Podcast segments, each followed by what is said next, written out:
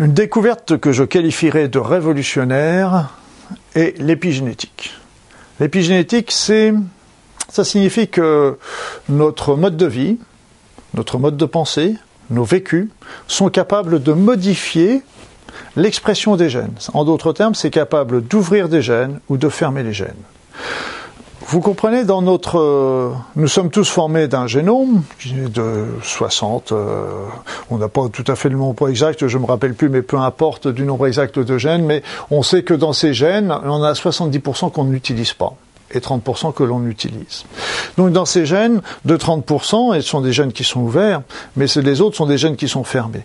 Et donc selon notre mode de vie, on est capable de refermer des gènes qui sont ouverts pour en ouvrir des gènes qui sont fermés. On est capable, selon notre mode de vie, si c'est un mode de vie délétère, avec l'alcool, le tabac, les polluants, etc., on va être capable d'ouvrir des gènes qui sont délétères et qui vont nous conduire vers la maladie, vers le diabète, vers le cancer et d'autres. Et puis d'un autre côté, on est capable aussi, dans d'autres circonstances, de refermer ces gènes délétères et de réouvrir des gènes positifs. Donc on a vu ça en particulier euh, avec des jumeaux, des jumeaux qui avaient donc le même génome au départ et qui avaient des vies différentes. Eh bien, on s'apercevait que quelques années plus tard, quand on refaisait un, bilan de leur génome, eh bien, certaines, il y avait des différences qui se situaient euh, dans leur génome. Des gènes s'étaient ouverts chez l'un et qui s'étaient pas ouverts chez l'autre, et inversement.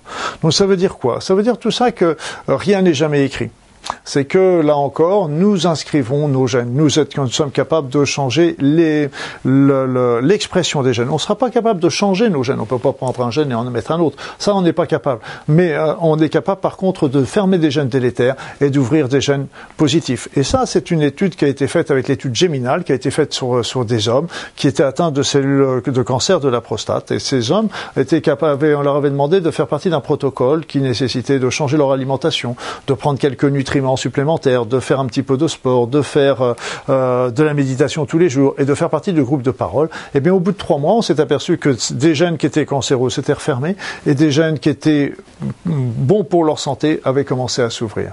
Donc ça veut dire que nos gènes, nous en sommes les maîtres là aussi, et donc notre mode de vie, notre mode de pensée influe les gènes et influe également la survenue ou non de maladies.